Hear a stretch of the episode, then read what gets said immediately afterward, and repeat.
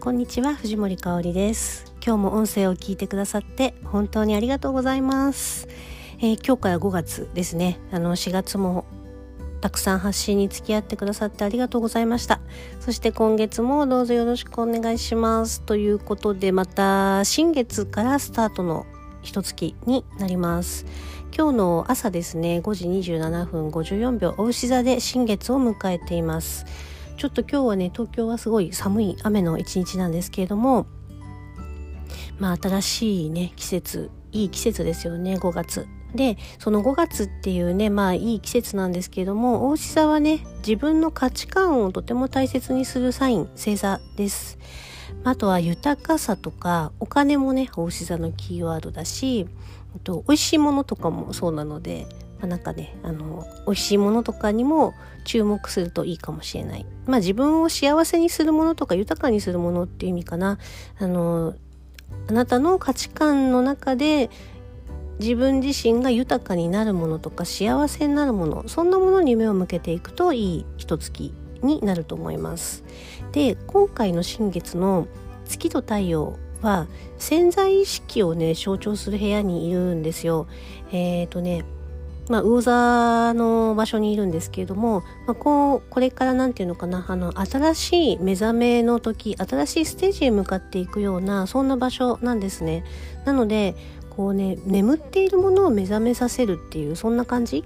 かなそして新たなステージへ向かっていこうというねそういう場所での新月です。で、まあ、今ってもう何て言うのかな自分に嘘がつけない流れになっていると思いませんか？時代の流れっていうのかな、まあ、特に風の時代に入ってからとか、まあ、今のねこの何て言うのかな自流というかこのご時世だんだんねやっぱり自分に嘘がつけなくなっていると思うんですよ。でそんな時にまあいろんなねその新月とかタイミングがやってくるわけですけれども今回そのね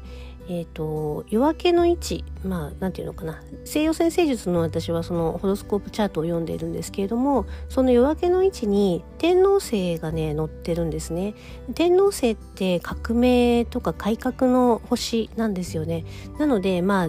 えーと夜明けの位置にあるっていうことは自分改革とか自分革命みたいなそんな意味合いにも取れます。でそれってねちょっときつい感じかもしれません人によってはちょっときついなんていうのかないろんなお試しが来ていたりとか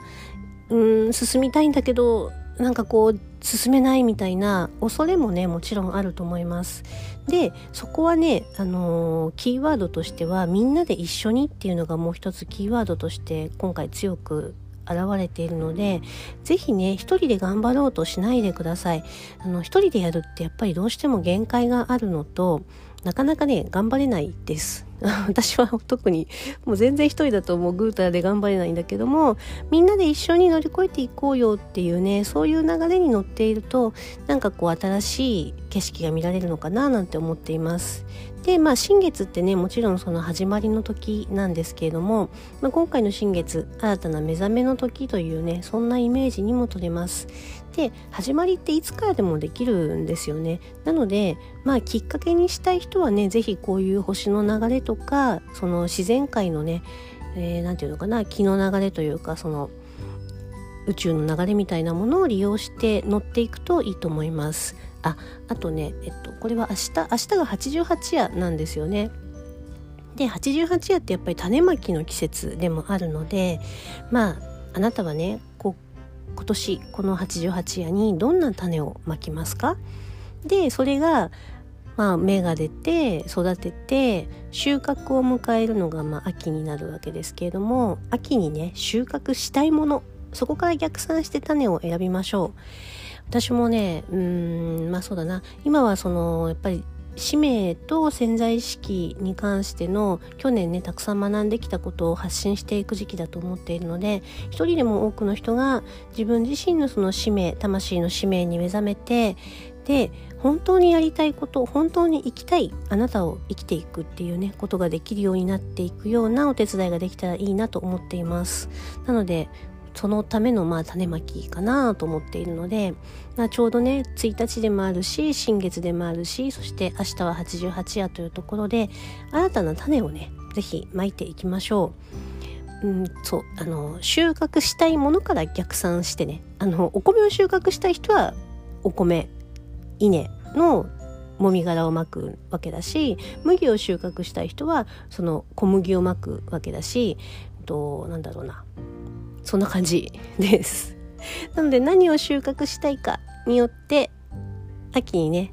ちょっと季節違うけどりんごの実を収穫したいのであればりんごの種を植えるっていうね。何を収穫したいかをちょっと考えてみていただくといいと思います。はい。では今日も最後まで聞いてくださってありがとうございました。素敵な新月をお迎えください。心からの愛と感謝と美しき響きを込めて藤森かおりでした。